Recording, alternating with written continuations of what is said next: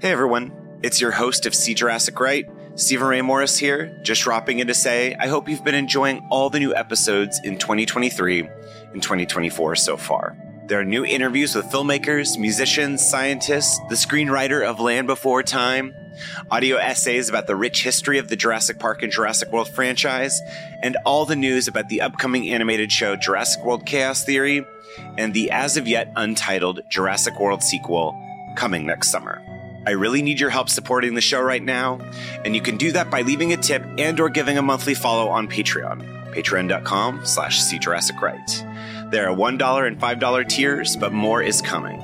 Sharing the show, giving five-star reviews in Apple Podcasts, and liking and commenting on social at Stephen Ray Morris on Instagram and Twitter goes a long way to help boosting the show's visibility again online in this new era. I'm an independent podcaster, and your support is so important and means the world to me in keeping this podcast running. Link to the Patreon is in the show notes. Hold on to your butts. Thank you. And now on to the show.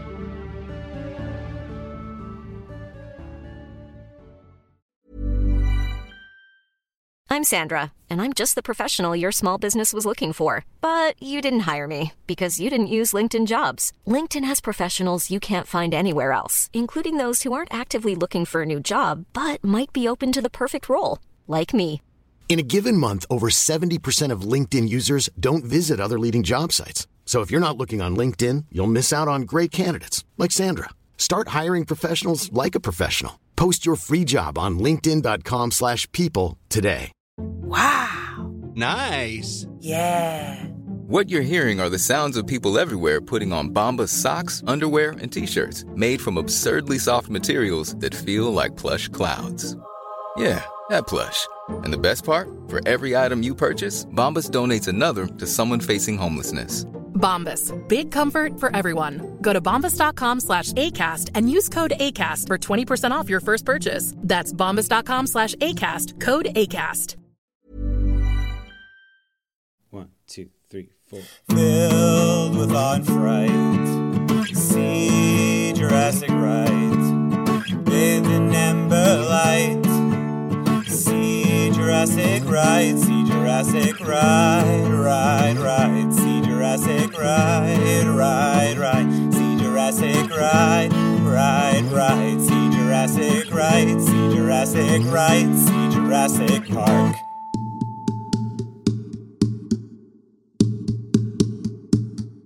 We'll talk about that later. but we're not talking about that today. Let's not get ahead of ourselves. And I also forgot how to hold the microphone. Look, we're all getting back out there. yep. You know what? People might say that something has survived. That's good. All right. We're back at it again. I'm so happy. This actually is going to work out great. It's going to be nice that we're going to give we're going to give time to each movie. Yeah, who knows? Maybe Jurassic Park 3 will just record in the car somewhere or something. Who knows? But I'm with Omar again, Omar Najam. We're talking about the Lost World Jurassic Park. Got to say the full title, not TLW. Nope. Nope. Um, I mean, look, last time Jurassic Park brings a lot. There's a lot. I'm talking this way because it's like in our city in Los Angeles, all the time pre-pandemic, there's like, oh, let's go see an outdoor screening of Jurassic Park. Let's go see a screening of Jurassic Park. Da, da, da. I'm like, yeah, I don't want to cry in front of everybody. yeah. Yeah. There's a lot going on there that Right. and I think that we talked about in the last episode of how much it like means to us. So when you come back for the sequel, Lost World, I guess my first question is what like what was your first what was your first experiencing the Lost World? I think this one I saw in theaters. Oh, cool. Because I didn't see Jurassic Park in theaters. I was too young and way too scared. And I think by the time that Lost World came out, we went to go see it in theaters because I was like, but I, I, I watched Jurassic Park, so I can do it. I remember, I to my child memory, it was a lot earlier uh, in the film, but in rewatching it, I'm like, oh, this is like actually halfway through. but this the the waterfall scene, Yeah. I remember sitting there and I distinctly recall being like, I made a mistake coming here. I was like, I can't do this. I was like, this is this is horrifying in like a way because I think with Jurassic Park, not to just like jump right into it, but with Jurassic Park, you, you have a pretty good sense of who your core cast is and who your core cast isn't. Mhm. And Lost World is ruthless. Yeah. It's a, like a Jurassic Park has horror elements, but I think it's like a amusement park film, like amusement park gone wrong film. Yeah. Whereas Lost World is like we'll slaughter everyone. you know what? Uh, if Jurassic Park is like a really dope roller coaster, Yeah. but uh, eventually you know the roller coaster, it's not going to do anything unpredictable. It- Yes. it is. It is a satisfying experience. It curves where you want it to curve. Mhm. It builds. It drops.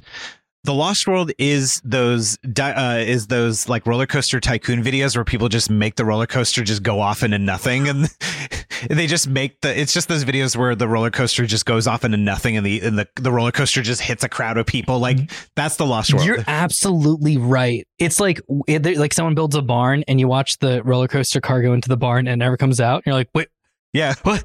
What happened? That's Lost World. Well, somebody recently, I think it's no, I think maybe last year for the film's 25th anniversary. Ugh. Um, Don't So- think about it. Don't think about it. uh, last year uh, for that anniversary, somebody wrote a really great article about how The Lost World is the meanest Steven Spielberg movie, A hundred percent. and it kind of, I don't. I don't know if I necessarily 100% agree with it, but it made me look at the movie in a different angle, just like somebody actually did on Twitter. And I don't mean to bring the Twitter folks in early, but I did like Let's do I it. am curious to. I was just curious to hear what people thought of Lost World. Yeah. So well, but I think also based on when I had texted you about this, about wanting to do these with you, I love what you said about wanting to look at the films on their own merits in Yeah, that sense. And, and yeah. so I think for me, that's where my question was, where I was like. I know there's people who like this movie more than Jurassic Park, and Right. that's great because there's a lot of great stuff about it.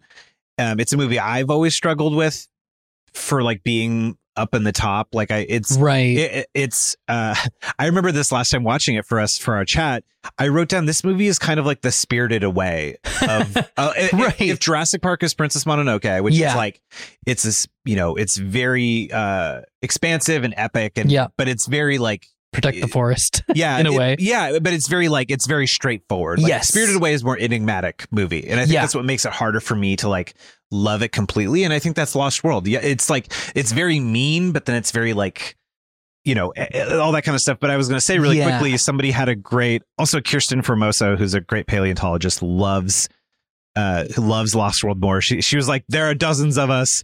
Um she said because it had more dinosaurs and even better score. Roland is greater than muldoon. And damn it if i don't love that third act in the san, in san diego. This whole movie is just more fun which is funny because i kind of feel the opposite of it but sure. I, I but again that's the whole point of like i'm loving hearing people's thoughts in that sense. Like you said based on based on what you texted me of like let's just let's talk about the movie on its own. Like obviously we're going to compare and contrast but i can't i think somebody quoted this or something like that but the whole movie changed for them Right. when because you know the movie starts off hammond's losing everything Yep.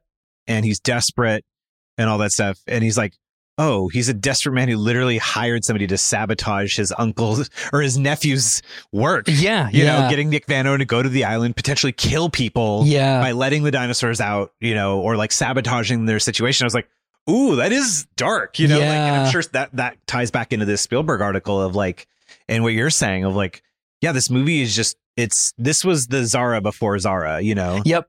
Yep.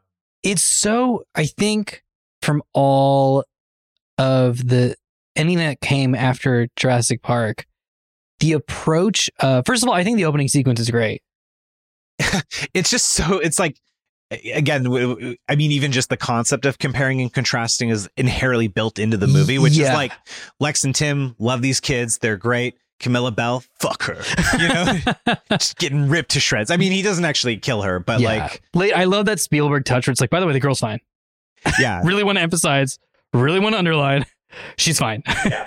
you need to know that.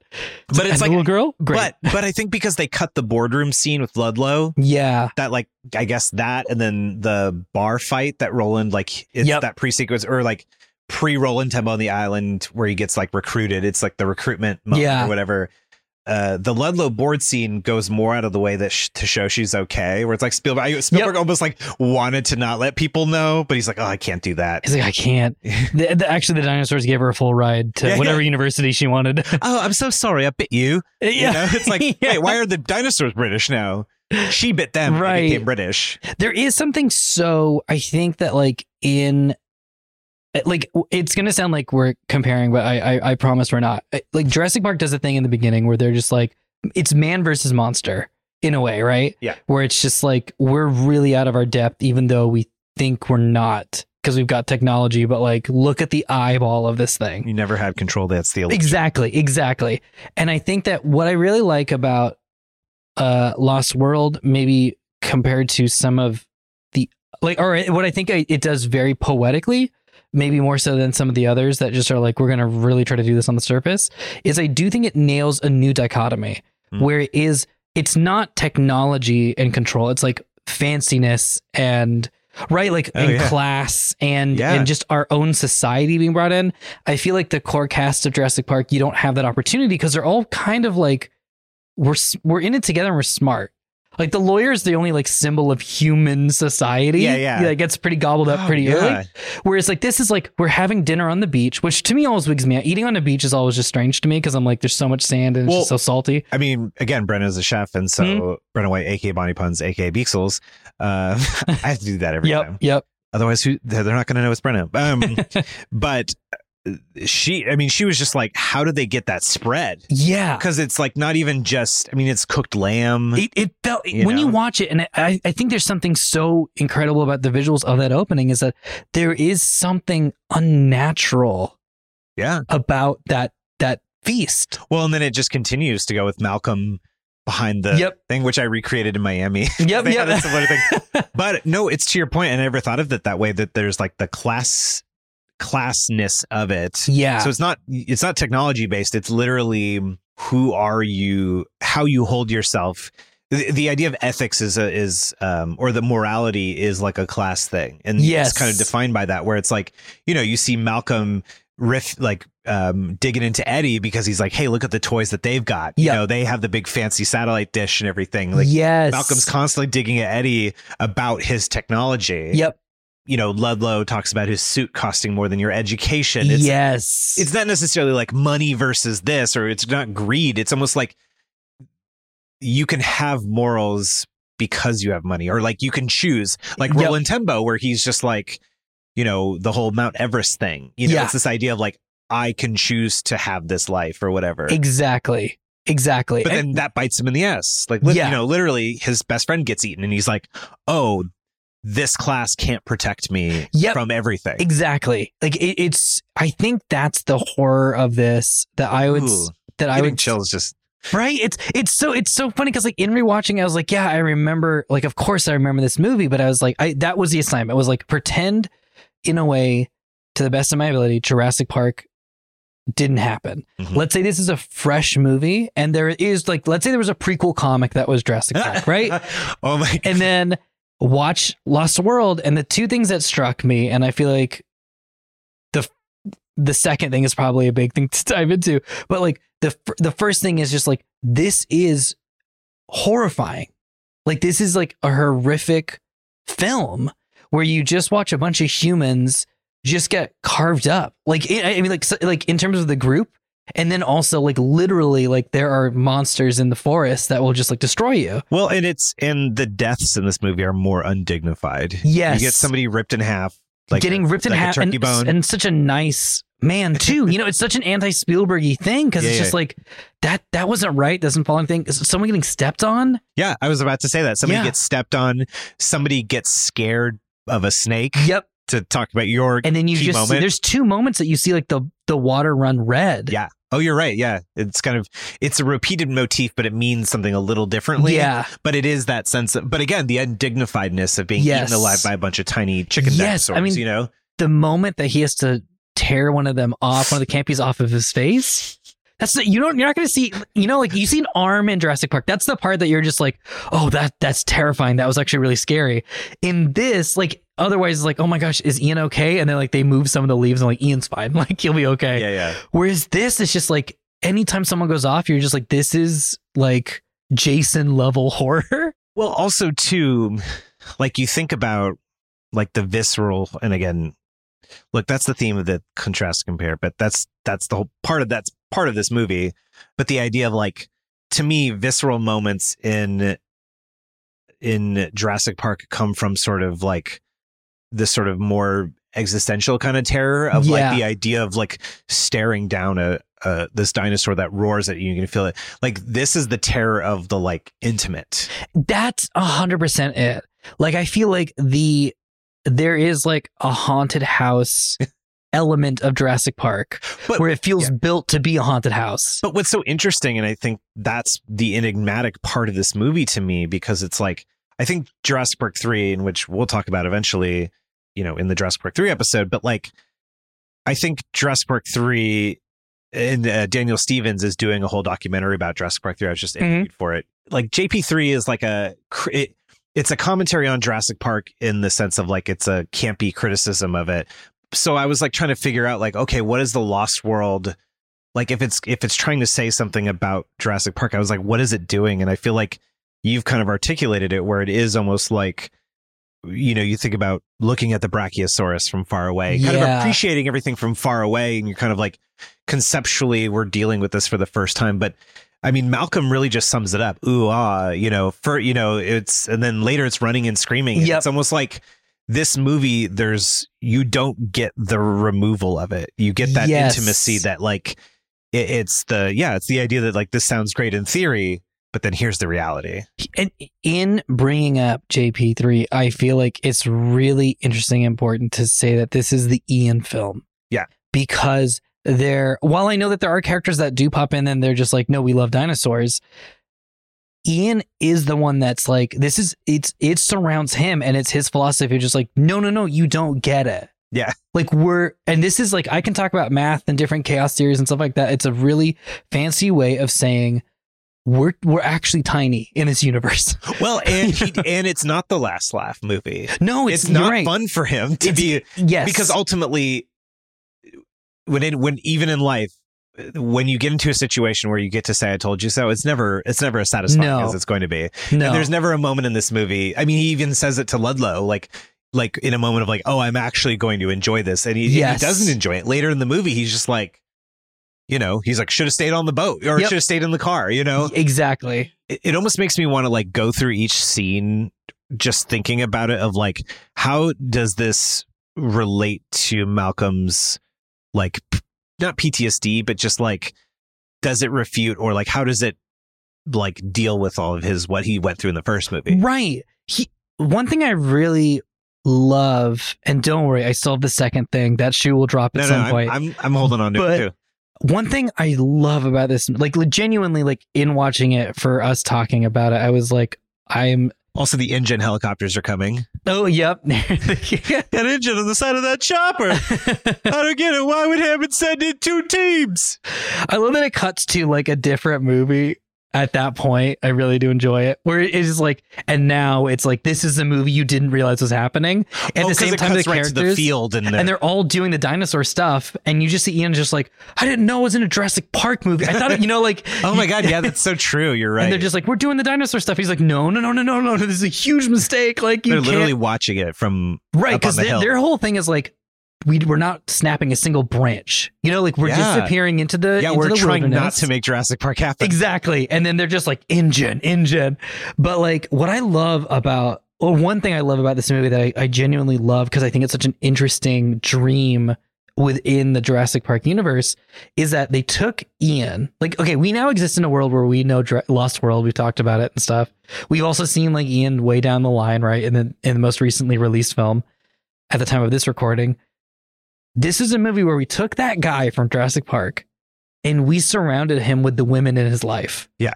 That choice, I think you could teach a week long lecture about just that individual choice and how much that influences the story. And you, because Ian doesn't shift a whole lot.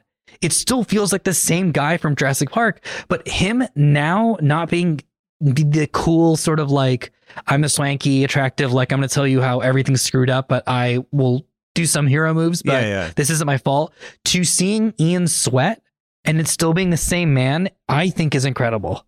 Well, yeah, because yeah, it's like there's that's so interesting. I, I hadn't really thought about that at all. That's a really good observation. It's almost like it's it's the idea that like his usual tricks aren't going to work this time. Ex- exactly. And I think that's even what's more scary for Yeah. him. It's not like he can't rely on the same tricks that he used to. He can't rely on the same tricks. He also doesn't have the same like he doesn't have the backup of of of Ellie and Alan. You know, like where they sort of could cover a bunch of like the bases with their expertise.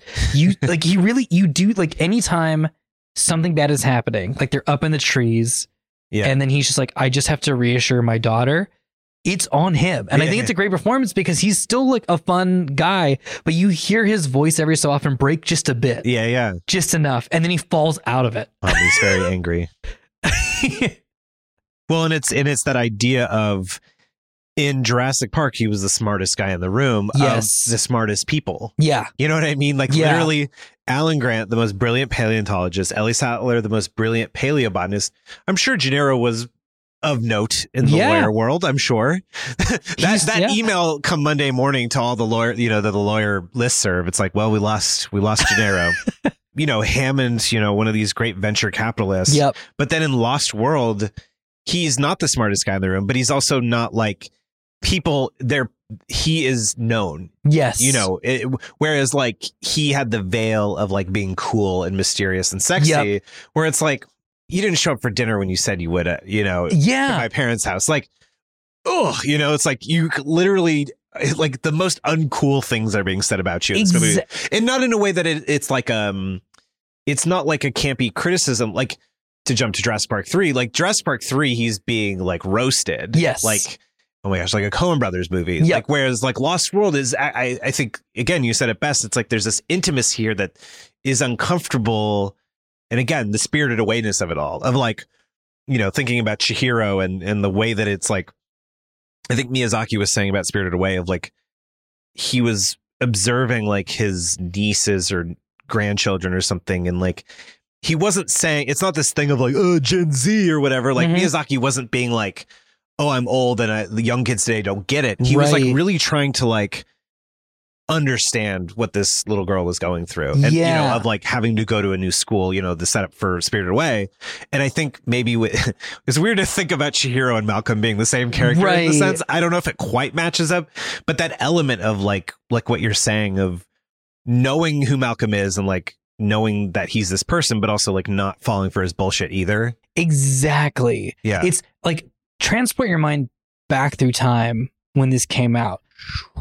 Because My time machine. right, like action heroes w- w- how many action heroes got that like I, and i do know like there's like some like 1950s like columbia like noir films or whatever where like we do see like the hardboiled detective Yeah, like yeah. go home and like he does have a family and stuff right and like those so those are like for sure of note but like this was before like avengers characters had families Yeah, yeah. you know what I mean? Like it wasn't like Yeah, yeah. like now Hawkeye's like I can't go out and save the world. I've got kids. You know, yeah, Like, yeah, yeah. and Huh, yeah, yeah. it was all before like you know Batman could do whatever he wanted. He had all the money in the world. Yeah. He had nothing tying him down. His butler would sew him up if he gets cut. You know, like it. There, these people were on an easy track, and I love the bravery of this movie to stop and go like, no, no, no. Let's put all the weight of a grown man on Ian's shoulders. Well, uh, yeah, and let me ask you this, and as far as like what you think, and as far as intent and like what it says, I mean, do you think Spielberg and and uh, David Koepp were even like criticizing the sort of like can do anything male by having Kelly and Sarah like not only like wanting to do this, but clearly capable enough to survive yes. without him? you know what I mean? Like obviously, like it it kind of circles back, and and I think Ian is almost kind of like let back in and kind of allowed to be a hero Yeah. in a sense by the end, you know, and especially because everyone kind of clears out and it's just him and Sarah. But what do you think of that? Because because you the idea that you know he's surrounded you know by all the women in his life is like oh I didn't even really think about that angle. But then I'm like, eh, was there a sense of not only criticizing the action hero but also that kind of like you know toxic masculinity or whatever of like no clearly the other people are more capable and he thinks he's protecting them. hundred percent. I think you're so right, Stephen. Because like, think of like when one thing that really stuck out to me with this rewatch was that like when Ian gets there, it feels like the movie has no engine. It feels like it's done Yeah, yeah. because he's like, "I'm I'm here to save you," and literally then, don't want to be here. yeah, yeah. And he's like, I don't want to be here, right? Like, I don't, I, I, don't have a wand. Like, uh, literally, all I want, like, all I need to do is just grab you and pull you.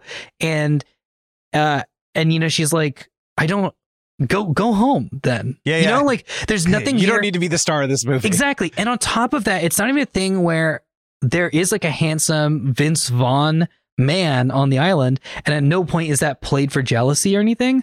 So it's not it it he Ian really has nothing that's driving him. It's it's actually he is within the orbit of the women in his life. Yeah. And I love that because it's it is their choices and their agency that drives us up until the InGen helicopter comes in, and then all of them are like, "Oh, now I see the problem." Yeah, yeah. But there's a universe where he could, if those helicopters never came, or the, or you know they just took an extra day. There's a movie where he goes home. Yeah. You know, like yeah, yeah, yeah. Well, yeah, and it's interesting too because I mean, I just think of even Vanessa Lee Chester, Mhm. um, Kelly. Cut the umbilical cord, Dad. Yes. Like, because it's not even just Sarah, like who is clearly capable. Yes. You know, and I love. I mean, I love the changes they made from the Lost World book, in the sense of like she is she kind of uh, replaces the the sort of rich snotty Malcolm rival Yeah. of going to the island first. But I do like in the book that they like have a scene where Sarah is like on the savannah in Africa and like watching the lions Yeah. stuff. Like you but I but I don't think that this movie needed that. I think you jump in, you clearly see I mean, also you imagine again, like I think Spielberg in that sense of like again thinking about this movie of like in this world where we know Ian Malcolm, it's like, well, clearly anybody who is dating Malcolm is gonna be as equally compelling, if not more. yes. I mean, I would certainly hope, uh, or at least that's my philosophy. I want to, if I'm dating somebody, I hope that they're more interesting than me. Yeah. But I don't know. Not everybody's like that, but, um, but I think Malcolm is like that. I mean, even, even as much as like he is the playboy and like probably is dating around and he's the guy, like he's probably hooking up with people at the math conventions or whatever. It's Yeah. inappropriate. There's that element of like, he, he wants, it's the Crichtoness of it all where everybody has to be hot and brilliant at the same time Exactly. Very sapio. you know, yeah. yeah. which is a little annoying, but um, Julianne Moore like m- makes it all sing. I mean, obvi- Yeah. there, there, there's a reason why like so many Jurassic Park fans are just like, why isn't Julianne Moore back? Like, we need, Yes. and not only that, we need a, a you know, I want there to be the next Jurassic Park trilogy. Uh, Maisie's the star, Isabella Sermon, and Sarah Harding is like her mentor. Beautiful. Co-starring role. Yep. Anyway, pay me Universal. Um, but I I, was mean, gonna she's doing Spirit right now. So. Yeah, oh really? yeah, she's a voice in Spirit. Oh, I didn't know Yeah, that. yeah. That's amazing. Look at that in the Jurassic, like all the Universal fan DreamWorks. yeah. To that point of like the engine of the movie and stuff, and Sarah Harding. Not only Sarah Harding, but I also think people don't give Kelly enough credit as well too, for also being like so many stories. And again, this idea of like the confronting that toxic masculinity, or like what you're saying, like the hero is that the women are like holding the men back from going on adventures. Yes. But the women in this movie are like, no, we like Kelly is like, I want to be with you. I'm not t- telling you to stay home. Yeah. I want to go with you so Yeah. I can be your partner on this adventure. And, And- he's the one being like, oh, I don't know. You're exactly. That's so. I mean, she is the re like Sarah's the reason he gets dragged out there to begin with. Yeah. He's he's not going to go at all. Yeah, yeah. Until, it- like, her name And again, up. it's like Hammond playing to like his alpha maleness. Exactly. Of like, oh, I got to rest, you know. And one thing I think is really great about that, and I think that like really grinds this film too, is I think one thing that might be misunderstood possibly is that like fear is a sign of weakness in a action slash horror film. Huh. But this movie does such a great job. I feel like Jurassic Park does it as well, but there's just so much going on. You don't have time to like stop and absorb it. In this movie, it is you, like you're saying these like very adventurous women that Malcolm Malcolm is orbiting around yeah, yeah.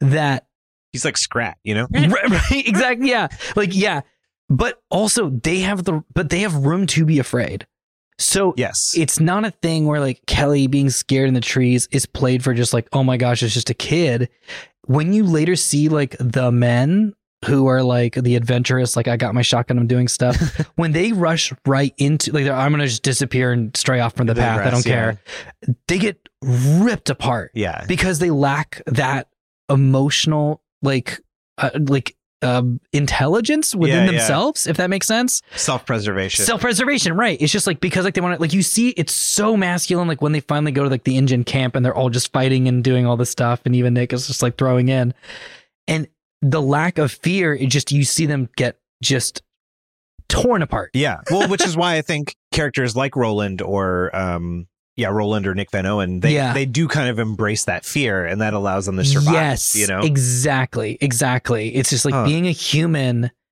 is a good thing, you know. I just imagine Dieter Stark like, "Don't move, stop moving. you are getting in deeper." Yep. Like if you had just, if you had, well, if you hadn't shocked the the the dinosaur Yep. because you were being, you know. That like, again, just like look at me, my my truck with nuts, you know, Yep. whatever, like that kind of vibe. Exactly. Which is funny because um, Peter Stormare is like the funniest human being on the planet in real life.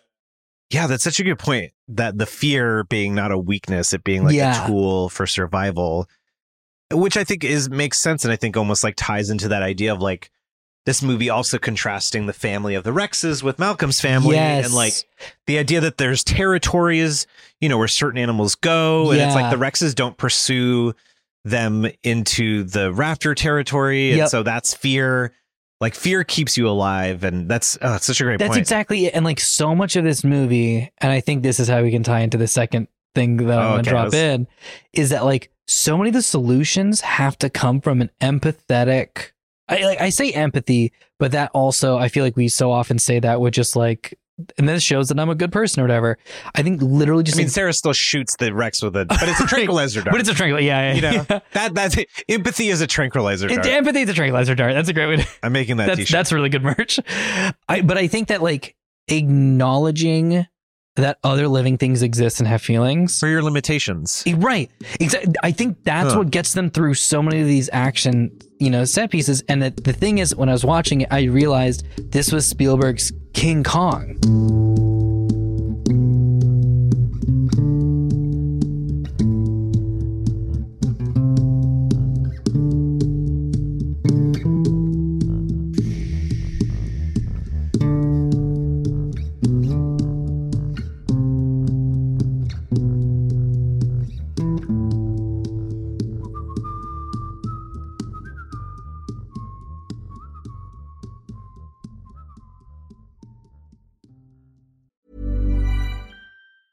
This Mother's Day, celebrate the extraordinary women in your life with a heartfelt gift from Blue Nile. Whether it's for your mom, a mother figure, or yourself as a mom, find that perfect piece to express your love and appreciation. Explore Blue Nile's exquisite pearls and mesmerizing gemstones that she's sure to love. Enjoy fast shipping options like guaranteed free shipping and returns. Make this Mother's Day unforgettable with a piece from Blue Nile. Right now, get up to 50% off at BlueNile.com. That's BlueNile.com. Burrow's furniture is built for the way you live. From ensuring easy assembly and disassembly to honoring highly requested new colors for their award-winning seating, they always have their customers in mind. Their modular seating is made out of durable materials to last and grow with you. And with Burrow, you always get fast, free shipping. Get up to 60% off during Burrow's Memorial Day sale at burrow.com slash ACAST. That's burrow.com slash ACAST. burrow.com slash ACAST.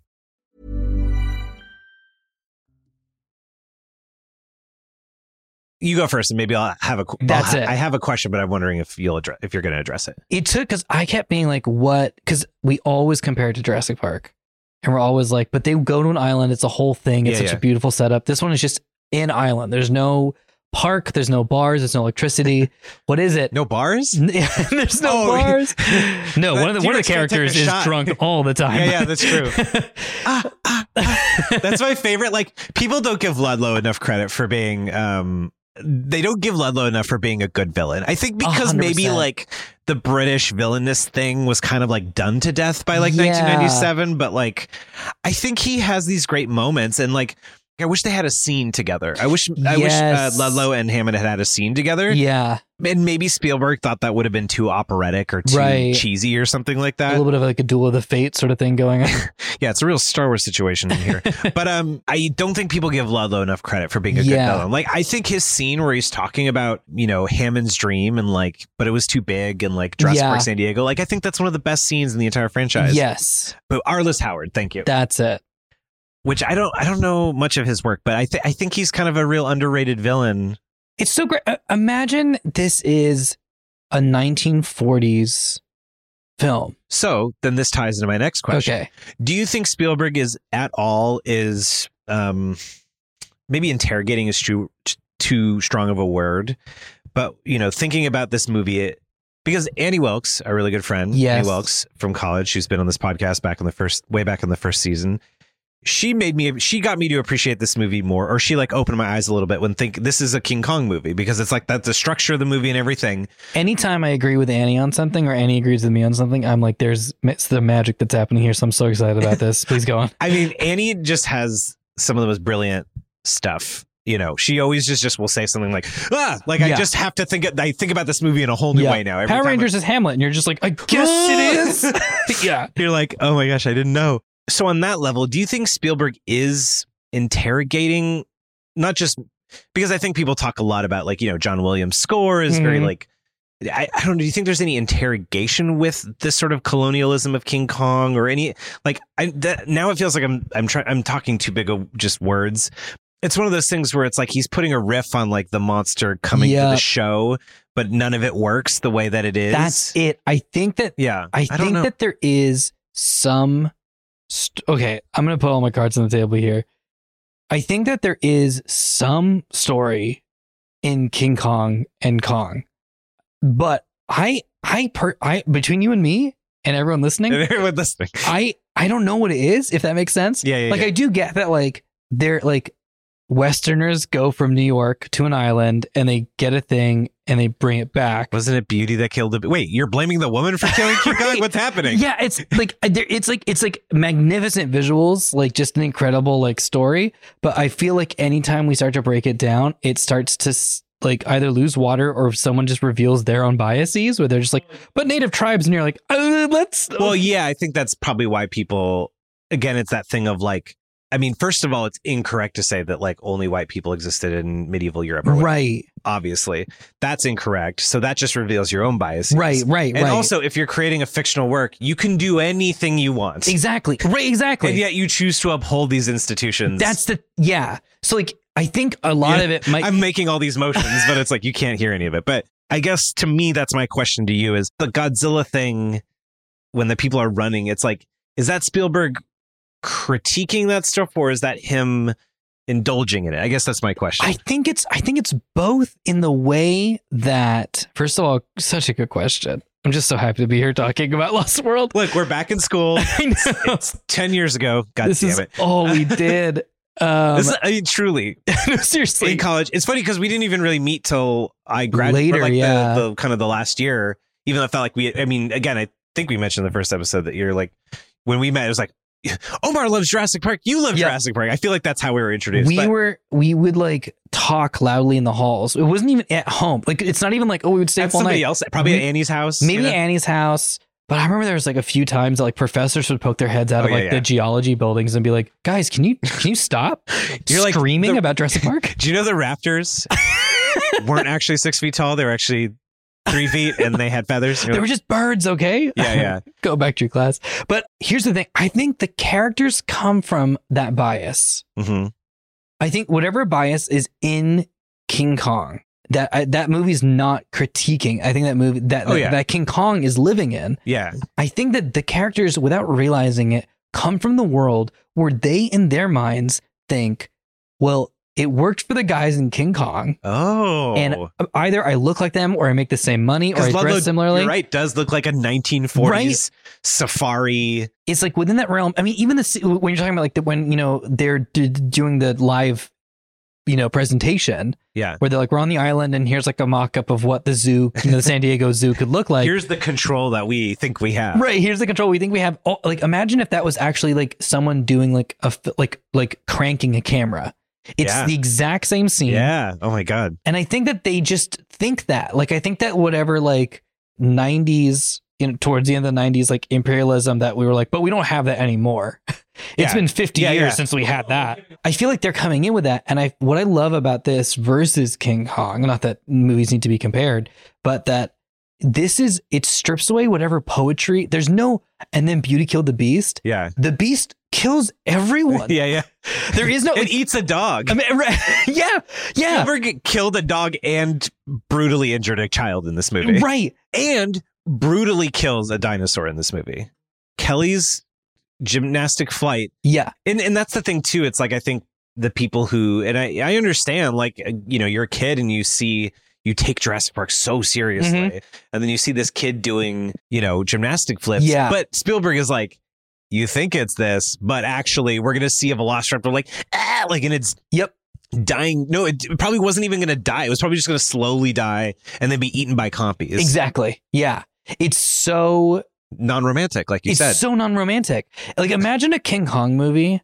I would love this. Maybe not. Maybe it's really violent. But imagine a King Kong movie, Steven, where they go and it's and it's not like let's go take it back to New York and go do all the performance stuff. And I'm an actor, but you know what? Are we doing? There's no commentary. It's just King Kong wreck shop. like, I just want him to accidentally sit on uh, Naomi Watts, you know? and that's it. Because he's like, I'm he's a, like, oh, because he's come on, I'm a King Kong. yeah, what am I supposed to do? I'm not smart enough. Like I don't Yeah. know sign language. This isn't you You're know, the tiny. You know, 2021 like yeah. Kong versus Godzilla. Like he's literally just Congo? smushes. Yeah. And I, I think you're right. The the third act, and that's when it hit me. They're bringing it back. That's from. There were so many moments in rewatching it that I was like, great, great, great. But I do remember the San Diego stuff, which is like silly. But then as the ship was coming in, I was like, now I get it. Well, yeah. So that's my again. That's the thing about and why maybe Lost World will never be like again the satisfying like mm, like the Yeah. you know Jurassic Park is just a very like warm and satisfying movie. Yeah. Whereas like Lost World, it's like I ju- you feel uncomfortable when it switches to the city because Yes. and it's by the very nature of how it was created because they had shot you know a lot of the movie. Winter break happens and Spielberg is like, I'm bored. Yep. I I don't I don't like that this movie just kind of. Eh, like there's an extra motorcycle. Like Sarah Harding goes from rolling around in the buildings against the raptors to getting on a motorcycle. Mhm. Pteranodons attack the hunters in the helicopter, but the hunters have been slowly picked off. Like there wouldn't even be anyone left by the time Right, the right. Take the helicopters. And so it's if King Kong was actually a horror movie. Ex- that's it. That's Yeah. exactly Oh. it. Because the ship just like the ship crashing is incredible. Yeah. And then like and then you're just like that's pretty good. And and I feel like we've seen so much gore or perceived gore in the film up until this point. When they get on and they're like it's All over they're all over the place and you're like, oh that's pretty bad. And then it pans down, you're like, Steven, right? It's Steven. Steven. Mr. Spielberg, sir. you showed us a hand. Yeah, yeah. You showed us like a and it doesn't make sense. yes. And and I think that's the part too that is like now maybe thinking like there's an element of like whether it's intentional or not, but it kind of adds this element of just like what is going on.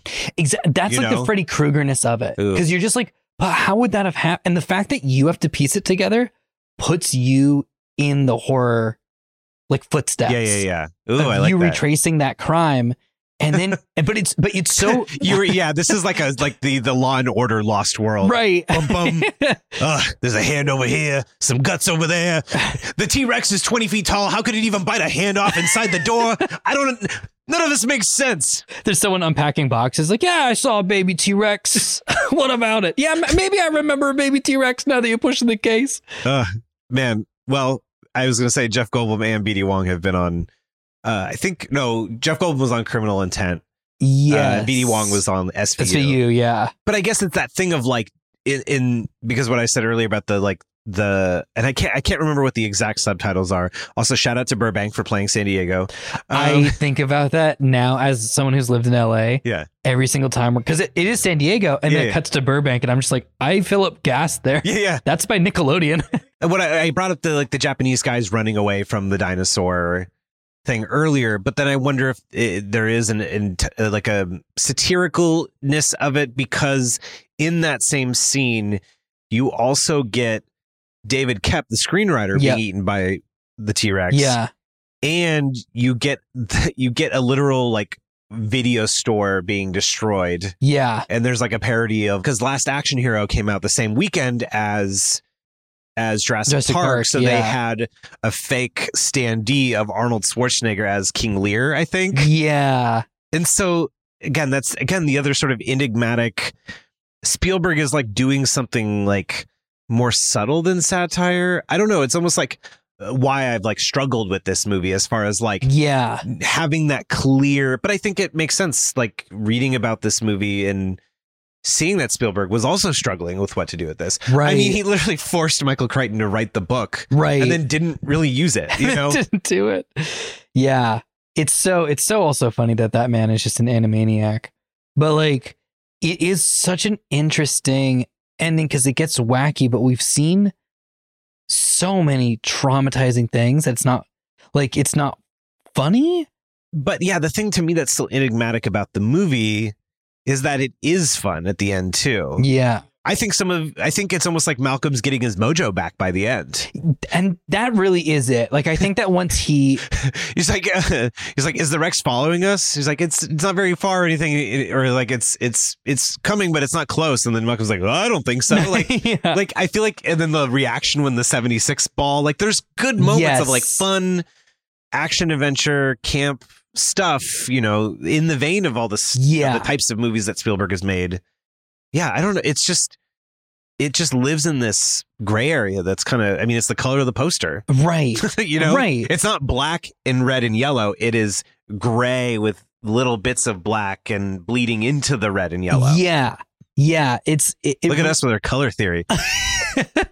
it's yeah, it's it's not like you're saying it's not clearly defined. I feel like the contrast the story isn't in the contrast because I feel like that's like a King Kong thing where like that's like oh well now don't you see we're the monsters or there's none of that stuff. on the on the percast all the time Sarah and I are like, turns out it's man. we combine some of the most evil animals in the world, you know? right. Because I think also too, it's Ludlow's the bad guy, but Yeah. he's not he he I mean, he's one removed from being pure evil. Yeah. Because I, I almost wish that they had shown him being more of an alcoholic as well too in the movie. Right. I think right. that that angle of like, oh, having to live in your uncle's shadow, or you know, I mean, maybe Spielberg didn't do that stuff because that would have been too easy. I think that's what it is. And it's like, in a way, he did kind of. It's not that the characters aren't well written, but they're just not as defined. Yeah. But I almost now, like looking, I'm like, I, I wonder if that was purposeful, or, or like, I, I mean, I always am gonna trust filmmakers' intent or whatever. Like, I don't, I don't need to get into that area, but like, but I'm just, I guess maybe I'm just picking up on it more now. Yeah, yeah. Because I think it's the kind of thing where like you can be like, but this isn't what I expected, or this isn't like maybe the easy, straightforward choice. Yeah. quote unquote. But like in that, I do think that this movie, similarly, like when I watched as a kid, I think is scarier because of the chaos of it, because of the actual. Because this is the Ian movie, the entropy of it, where you can have slapstick stuff in your third act. Whereas like the, with the Raptors, like there's like you might get one or two gags in Jurassic Park, but it is scary. Yeah. It is like they are being hunted. Whereas this, you're seeing funny stuff, but it also like at the core of it is like they do need to reunite this family.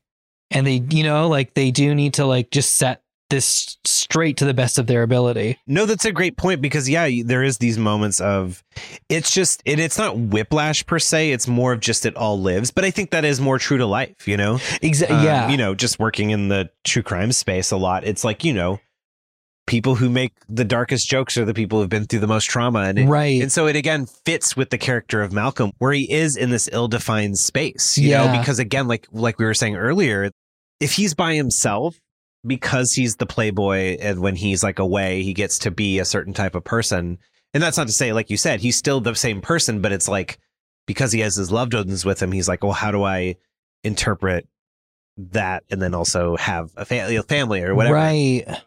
but then what i think what's so great about the ending is that it yes malcolm is getting his mojo back but he's a more complete person because he's adventuring with sarah Exactly. and they are trading off they're trading off you know it's like okay i'll do this you do that you Yeah. do this i'll do that i'll be scared i'll be brave you be scared i'll be brave you know like back and, And it- forth back and forth it's so funny because it is like this weird miasma.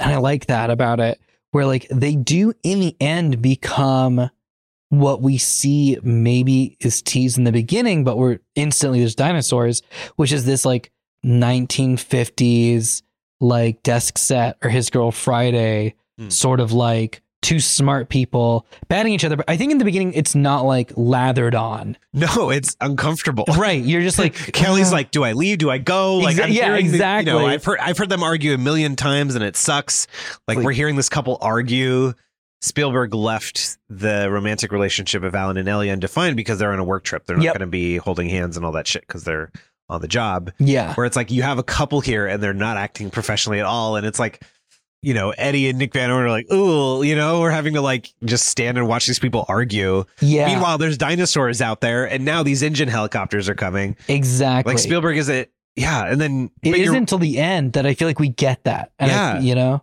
and it's and it's yeah, you believe that they're together. Yeah. you you see that, and then I mean, literally at the very end, they're like all wrapped under, under a blanket together. Exactly. And I'll say, like, I feel like you and I have talked about this like quite a bit. There's like such a fascination with like in movies like divorced parents coming back together, and it always seems like wrong. Like my parents argue like a lot, and I know that none of the parent trap tricks I could ever pull in my life could ever like uh, like they just got to go to therapy or something. You know what I mean? Like it's not like a plot device in a movie with parents. And what I do like about this film is that like organically by the end, this arguing couple, I know they're not divorced or anything, but like this couple that had issues, they they work they're now working together, but it's not like well, let's hang a lantern on the one thing that annoys them, where it's like, but he's sloppy and she's t- too much of a perfectionist. Yeah, they, None of that. It's it, they just do it. Yeah, I mean, and, and to that point of like, again, I always loved the Jurassic franchise because it normalized divorce that doesn't make you broken, that doesn't, you know, whatever. Yes. And so I liked that in this movie. And I hadn't really, I, I've thought about a lot how it's interpreted in the other movies, but in like Lost World, it's like at the end, like, you know, it's not a big deal. This just, you know, it, they're gonna fight, they're gonna work together, they're gonna fight, they're gonna work together. Yeah. That's just the, it's just th- this is the thing in motion that has to be constantly be reinterpreted. Yeah. And that's the gray area that is kind of uncomfortable, you know. And that's it. That's what I, I think. That's like the biggest thing for me that I I've fallen in love with with like in the morning, Sarah's like, "You drove, and like my neck hurts now because of it." Like, yeah, well, you were get letting the baby Rex slap me in the face the whole time we were driving away. You know, like it's gonna fall into chaos Yeah, once again. you but- drove through the barrier too quickly. You snapped that piece of wood. We didn't. We could have talked to the military people. Yeah, my car. Yeah, it's like. Uh, whereas JP3 kind of again to compare and contrast, you know, sort of parodies like a false hope ending of like the divorced couple getting back together. This is a couple that is just, you know, they're just a, they've been dating. Yeah. They're serious enough that Kelly obviously Sarah's in her life. But also, but Spielberg doesn't end with a wedding. No, You know what I mean? It's, not Indiana Jones four or something. Oh, It's yeah. not like you know what I mean. Like, and I I really appreciate that because I do feel like there's uh, I like the first time we talked about Jurassic Park on this together for like hours. Like we did go into like a lot of like Steven Spielberg stuff, and I don't mean to do that for this, but like as I feel like a part of this movie. A is him being like, I'm just really good at making these movies now. But B, it's like you do see him in little moments outside of him being like, I'll knock this dinosaur scene out of the park. Don't even worry about it. Like him making some sense of the world and humans, but not in a way where it's like, I can fix it in this film. I can fix his family. You, I feel like I see him as a filmmaker and this group of filmmakers who are working together to make this movie being like, yes, they're they're they're happy now. And it's not because Isn't I solved enough? my own thing. You know what I mean? Like Yeah, yeah. it just they're just like we it just I feel like subconsciously your sponge mind by the end of this film, even though it's like silly and wacky and stuff is going on, you are like, yeah, I'm happy for them. You're like, let's let let's let have have this one thing. And I am gonna look this up because I think it's gonna blow our minds if it's true. I think this was the first movie he worked on after Jurassic Park. Or no, well, after Schindler's List. Okay, so you went Jurassic Park, Schindler's List, And then, then Lost World. Lost World. Because he did Amistad also in 1997. He did, he did. so, but I think because uh, Lost World came out May, Memorial Day weekend. Holy So- smokes! So I, but I want to look this up because I do want to be correct about this because This man is it, will it'll give me chills if it is correct. But I can't believe that. Yeah, it goes Hook. No, it goes. Well, we can keep going. I mean, we keep going back. I mean, literally, Empire of the Sun. Well, uh, whatever, Empire of the Sun. Who cares? But uh, Indiana Jones and the Last Crusade, Okay. Hook, Uh huh. Jurassic Park, Schindler's List, The Lost World, Jurassic Park, Wow. Amistad, because Amistad came out in December of 1997. And then Saving Private Ryan came out in 1998. Again, we talked a lot about comparing and contrasting, but as we wrap up, like, I think to me, I think that should be more talked about. The idea that like he he literally like got to make the movie like, you know, like this very important movie, Schindler's List. Yeah. I just I watched the Spielberg doc finally a couple years ago at my mom's house, and like it was kind of cool because like Spielberg growing up obviously loved like you know our generation like Mhm. love, but I never really thought of him as a person because he is somebody that in a weird way I thought he like he's just like a great filmmaker like because he doesn't really write his movies, I just assume that like his personality wasn't in his movies. Right. But then I think thinking about the divorce stuff and learning all about his shot, like that stuff, I was like, oh, I get it now. Like he's still influencing his movies, but just not Right. not in like literally. But I think, but I think he is still influencing the themes of his movies, and so it's just to me the idea that it's like he went and did this important movie, like after doing like Jurassic Park is like. I am literally the greatest filmmaker of all time. Yeah. Like not him thinking that, but like him being that Yeah. and making Jurassic Park and like changing cinema forever. And then also making an equally important, interesting movie Right. right. after that, that was his like more soul. So then to go after that, like of that one two punch, then have to be like, all right, well now, like, what am I going to say with Lost World? And so I, and I wonder if there's some element of like, I'm not going to make a movie that is going to give you easy answers. Yes. It's not going to make things as satisfying because it, it can't be that way. Right. Like instead of being, because like it was almost like Jurassic Park and Schindler's List like split him in half. And he Yeah. was like, how do I bring myself back together? Yeah. So I'm going to make a movie that's going to be a bit of both Yeah. in a way. And I think I, I think that like the ending ending of the movie is exactly what you're talking about because it's so fat it's like it's so fascinating because Jurassic Park ends and I feel like it's over temporally. Mm-hmm. You get that sense. And I think that's what's that's the roller coaster emotional ride of Jurassic Park, and that's what's so fun of watching it. And then it ends, and you're like, "It's over." Well, they're pelicans. So you're And not there's like, well, pelicans, it's not yeah. like JP3 there's dinosaurs flying off. You're like, ah, Right, oh god, to be continued. It's Yeah. like, no, like full circle. Life has found a way. Dinosaurs became birds. Exactly. And you're just like, and, and you feel like you're now out of that time period. Like you can almost say like that island, like Isla Nublar, like exists in a time bubble. yeah. Right. Whereas this movie's so interesting because it's almost like, I'll try to remember the exact story so I don't like butcher it, but like there is, depending on which language you're speaking, when we hmm. talk about like the Holocaust, it's either then, which is in English that it, it- like I would say like American, like English, that's how we reference it. Yeah. Um, whereas like uh I believe in like uh, you know, um and I'm not Israeli by by any stretch of imagination. I'm I'm quite a goy, but like it's uh, oftentimes referenced as there.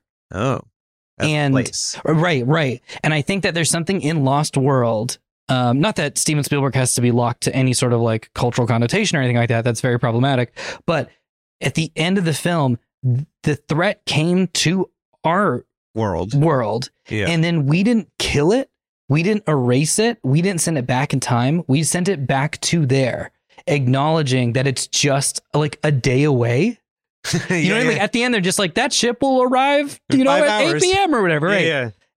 And that to me is like bridging that gap and being like, that to me is such a great horror ending without being like, oh, and Fr- you're all in a dream and Freddy's still going to get you. Yeah, exactly. You know, It's like, we're going to close it out, but also keep in mind that danger could come eight hours later at any point. Well, and it's the and it's almost yeah, like eh, it, maybe to some element, it's like yeah, things can never really leave you. You know, it's, Yeah. it can just be kind of you can put things away and you can call things out. You know, they talk about a lot in therapy about like calling things out. Yeah. And so I think it's that idea of like Hammond being like, I don't want to, you know, in the later films where it's like when they talk about the conservation of the dinosaurs, it's like we have to save them, we have to, we have to kill them or whatever. Like, and I think those are compelling too. I mean, I love Fallen Yeah. Kingdom's idea of like, look, we made them, so we should take care of them. It's- Right. you know, I think to me, I think Lost World stands on its own in, in its message at the end, but I like how Fallen Kingdom has been like, well, maybe this movie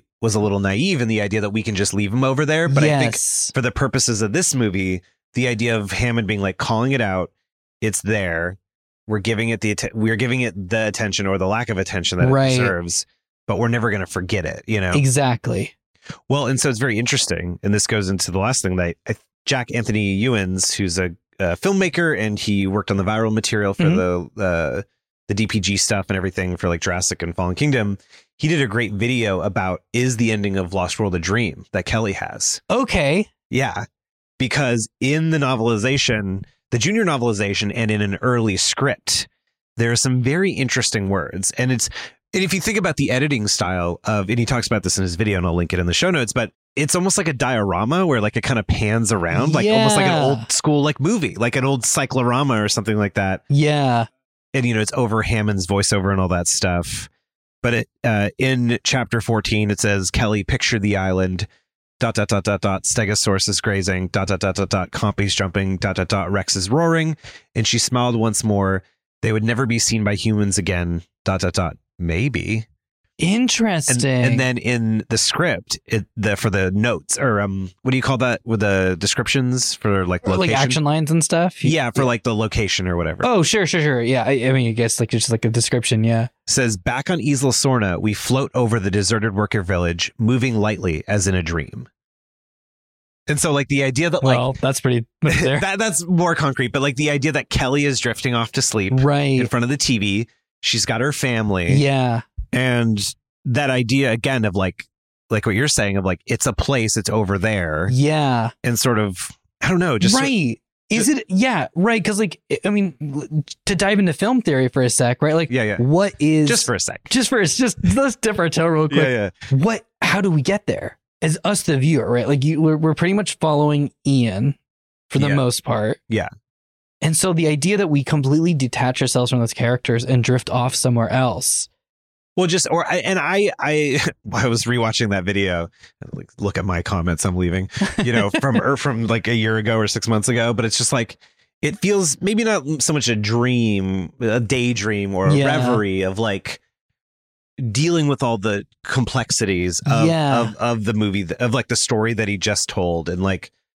You know, it's almost Kelly. You know, she went through all this horror, but it's like she's choosing to remember the good stuff, kind of. thing. Yeah. I feel like it's playing with a lot of that. I, I, I think Spielberg wasn't, again, like you're saying, this isn't a horror movie where the threat is imminent, but it's like, like I said earlier, you have to continue. Things are in motion. Yeah, They're always going to be in motion. So it's just like, don't forget stuff. right. So you don't have to be scared all the time, but you have to be. It's a little bit like Princess Mononoke in that sense of like that. Th- There's a balance, but it's very tenuous. Right. I love that it doesn't I love that it doesn't end. I feel like there is like something where we return into just because this is Ian's movie, so let's let's play with his rules. We return to a natural sense of things where we don't have any of the tools we're used to on a day-to-day basis. Walls can't stop stuff. We can't lock doors, right? This is a World Jurassic Park. Things- sort of- you know yeah, what I mean? Like can open doors. They can open doors. They can break down walls. You can't hide in a toilet. It won't work. You know what I mean? Like a cell phone will only get you so far. We are we are turned because of this. We are turned back into animals. Yeah. And I think what's so interesting is that by ending there, but it not being that Freddy, like just kidding, I'm always here, like you know whatever. It's just that sentiment of, yeah, we are. This is this is a remind like the the message has set in Yeah. you know and like it is like almost like that leaves you on the note of like stay alert stay prepared but not because that's a bad thing because that's our natural state of being Hmm. and that there is a balance between like life and death and horror Yeah, yeah. and like you know romance and family and stuff and all exists not because like we control things and make television and film cameras because that is a natural way of things Hmm. that even like you know t-rexes would have this you know these narratives in their lives yeah. I I love that ending for that reason, where it is like horror, horror, horror, but then at the end it's like, well, life, really. Actually, Yeah, that's yeah. what it is. It's just really life. That's you just know? part of life. Yeah, yeah. You could say, you know, life does find a way. yeah. Oh, yeah. Look, it's like the sequel. You say it too many times, people start to groan. Thematically, it fits. Um, and the InGen helicopters are back. I mean, no, beautifully said. And yeah, I just it's it's almost like he made Empire Strikes Back without making Star Wars. Yeah. Like I feel like, it. but I think that's like a very, I don't know, like in a in a world where obviously like there's you know, I mean we're literally going to get the sixth Jurassic Park movie next year. Mm-hmm. It's like it, it. I again, I'm taken back to what you said about wanting to uh, work with these movies on their own. it's almost like Spielberg is like, fucking watch this movie on its own. I dare Yeah. you. And like, so then you, I think it makes it a more rich movie because of that in a weird way. It's not like maybe maybe if this is like the last thing to really nail down, let's let's let's end the experiment of treating it on its own and let's treat it as a sequel. This is a movie that is a sequel and it did not pull all the same people and put them through the exact same things but made it bigger or more expensive. No, yeah. I truly feel like it did something different. Yeah. And that's incredible. Yeah. No, no. And it is that thing of like, you know, at the end, uh, like Spirited Away, like is Chihiro gonna like be able to handle all of her problems? You know, it's the Alice in Wonder or um, it's the Wizard of Oz situation Mhm. where it's like, you know, at the end of Spirited Away, I guess spoilers for anybody that hasn't seen Spirited Away. Do we think Chihiro's gonna succeed? You know, she did this whole fantasy thing, like survive this adventure. Again, the island is over there. This place, mental state even is over there. Like, is she gonna be able to survive her first day of school? Mhm. I don't know. And same thing with Malcolm. Like, is is this relationship going to last? Is um is is he over his trauma of dinosaurs? Right.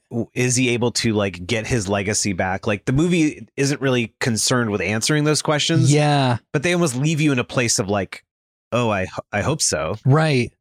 Right. know. yeah. I mean, for Ian, it's like that's chaos, I suppose, Yeah, is yeah. a discipline. So Yeah, it, yeah. it only makes sense. and I and I do love that we we kind of land on that notion where we kind of strip away all the stuff of you know the humans trying to like put civilization onto the island, and instead that engulfs the screen, and we're just kind of like, yeah, but we really live in their world, whatever that means. Yeah. Wait, did we have? We didn't have this class together. This is the last thing, but um, but I did because I copied this trick in my uh, green screen film. Oh yeah, uh, which was our environmental film program. Right, right. Uh, where we got it was such such a cool program. Shout out to UCSB Film and Media Studies. Just great. But um, there's a great Japanese movie called Death by Hanging, which was like a is basically a movie sort of like challenging the death penalty. It's like a three hour black and white movie from like the 60s. Uh-huh. 50s maybe even and at the very end of the movie the the characters all turn to the screen look at the look at look into the audience and they're like well what do you think and you're like and they cut to black and you're like I "Ah!" love that. like I think there's a little bit of that in this movie. too. I think it's not quite as as aggressive as that, you know, but I think that there is that element. So, I agree. I agree because we're here talking about it. Yeah. You know what I mean? Like, oh man, well, this has been a real treat. Thank you again. Thank Look, this is this is only part two. I have these Jurassic Park screen caps, you know, from all the movies, Mhm. and for some reason the website labeled them as JP2, and I'm like, that feels wrong to call this JP2. It's the Lost World. it's Lost World. Um, yeah. Thank you, Omar. That was great. Um, and yeah, we're gonna be doing JP3. So, so excited. again, we got to mix it up. We'll do it in the car. We'll, Yeah. you know, I'll go to your place. You know, we'll we'll go in an airplane yeah, and that'll tumble down a hill. and then Velociraptor will will wake us up from a dream. um, where can people find you, follow you, all that good stuff? Uh, you can find me at Omar Najam on Twitter or Hatbox Ghost on Twitter. It's my fake Disneyland profile. I have fake Disneyland updates. Wait, how have I? How I need to follow this? it's my favorite thing that I'm doing right now. Oh my gosh. I'm losing my mind. I'm also, if you want to um, hang out with some really cool peeps and you're into Twitch stuff and role playing, um, I'm also on a show called Power Play Oh, cool. on Q Time Sunday nights. Uh, I'll tweet out the link. It's probably the easiest way to check it out. yeah, follow him on Twitter. Um, but yeah, also if you like, don't just do it because like I want to raise clout so I can be on an episode of Hackers or something. That's not my deal. Like if you wa- if you're following me, like let's talk about dinosaurs. Like please just tweet at me about dinosaurs or movie things. I love talking. Yeah, about in this stuff. episode, I want everybody to tweet at Omar. You know what? Just din- just your favorite dinosaur, I would love that. and just not even so other people can see it. Just at Oh Omar. I and I also like I just want I really want On Yeah, Twitter. just put- and then a dinosaur. Just put your favorite dinosaur. Don't even say my favorite dinosaur is. Just be like T Rex, Velociraptor, I Dinosaurus. there's so much like jokey jokes. Here's what I love about interacting with you, Steven, in general, but also on Twitter. There's like so many jokey jokes, and like I feel like lots of people are just like, I'm trying to get my brand out there and stuff like that. But like I want to like I put a lot of jokes on Twitter, but I am 100% just a little soft boy that wants to talk about the things I like. And so anytime we get to use this technology for the way that like they don't want us to, I mean, you're the only reason why it's worth staying on Twitter for. that's how I like feel about you. Omar's. If you don't follow, like Omar's tweets, just be. I just go. "Ugh, fuck, it's, it's like, God damn it! This Oh, is. thank it's you. so good to be alive. Like that's that's how it makes me feel. Oh, well, my uncredited interns really appreciate that feedback. just a bunch of people like sweating, you know. yeah, thank you so much. This was awesome. I don't know how to. I I fade out. You know, it's like Flight of the Conchords fading out. so uh, yeah, until next time. Ooh ah. Ooh, ah. And then the biting starts.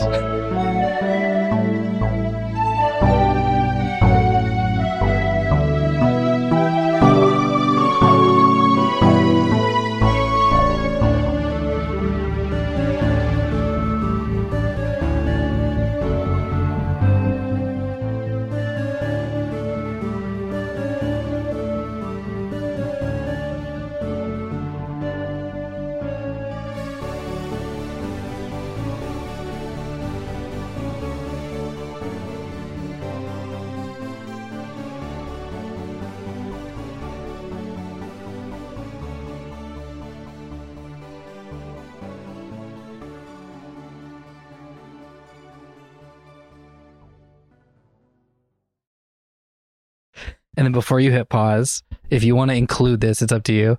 Do you want me to give you your gift on mic? Oh, sure. A real quick thing? Yeah.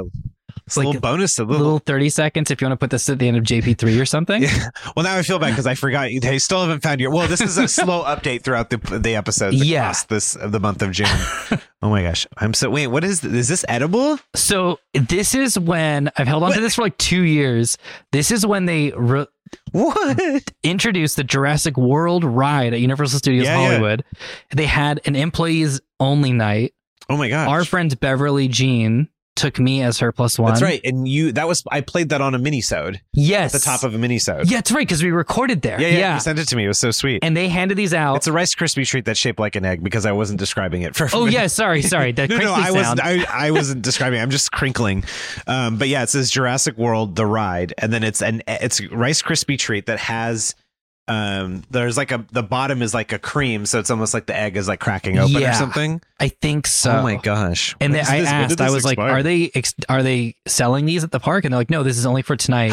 And I was like, Oh, "Oh, I got to you. carry this for Steven. So it's been like the ring that I in my. Again, I'm gonna find your gifts. So hopefully by the time we do JP3, I have one more episode to try and find your your gifts. So I was gonna put that in epoxy resin, um, but I was like, I'm not good enough, so I'm gonna give it to you first, and then if you want to try to coat coat it with epoxy resin to keep it forever. I mean, I did. It's funny. This is very thematic because I did keep Joe, Uh huh. our film. Wonderful. We love him. what, what was his? Joe Pal, you know, head of film department, uh, right? The the the best. I mean, he was. yeah, like he was just the greatest man ever, He was like. Oh, and what's the- still is. what's the word for it? Yeah, yeah. He's he's the best. What's the word for it? He was just like he just made everyone feel The great, film mensch. loved, and Yeah. in the department, and he just was so supportive of everybody. Uh, you know, and he really like helped, and he introduced me to the Mountain Goats. So right. um, but Joe gave me some Lost World soda from 1997 that was unopened. Oh my god. So I still have that somewhere in a box sealed. So I feel like get it's appropriate that for this Lost World episode, I get another like Perfect. Jurassic food. Every time you bring it up, the Lost World gods have to shower you with one thing that's Yeah, yeah. unopened. Again, something has survived. Oh my gosh, thank you. This is so lovely. Mom deserves the best, and there's no better place to shop for Mother's Day than Whole Foods Market. They're your destination for unbeatable savings, from premium gifts to show-stopping flowers and irresistible desserts. Start by saving 33% with Prime on all body care and candles. Then get a 15-stem bunch of tulips for just $9.99 each with Prime. Round out Mom's menu with festive rosé, irresistible berry chantilly cake, and more special treats. Come celebrate Mother's Day at Whole Foods Market. Hey, it's Paige DeSorbo from Giggly Squad. High quality fashion without the price tag. Say hello to Quince. I'm snagging high-end essentials like cozy cashmere sweaters, sleek leather jackets, fine jewelry, and so much more. With Quince being 50 to 80% less than similar brands. And they partner with factories that prioritize safe, ethical, and responsible manufacturing. I love that. Luxury quality within reach. Go to quince.com slash style to get free shipping and 365 day returns on your next order. Quince.com slash style.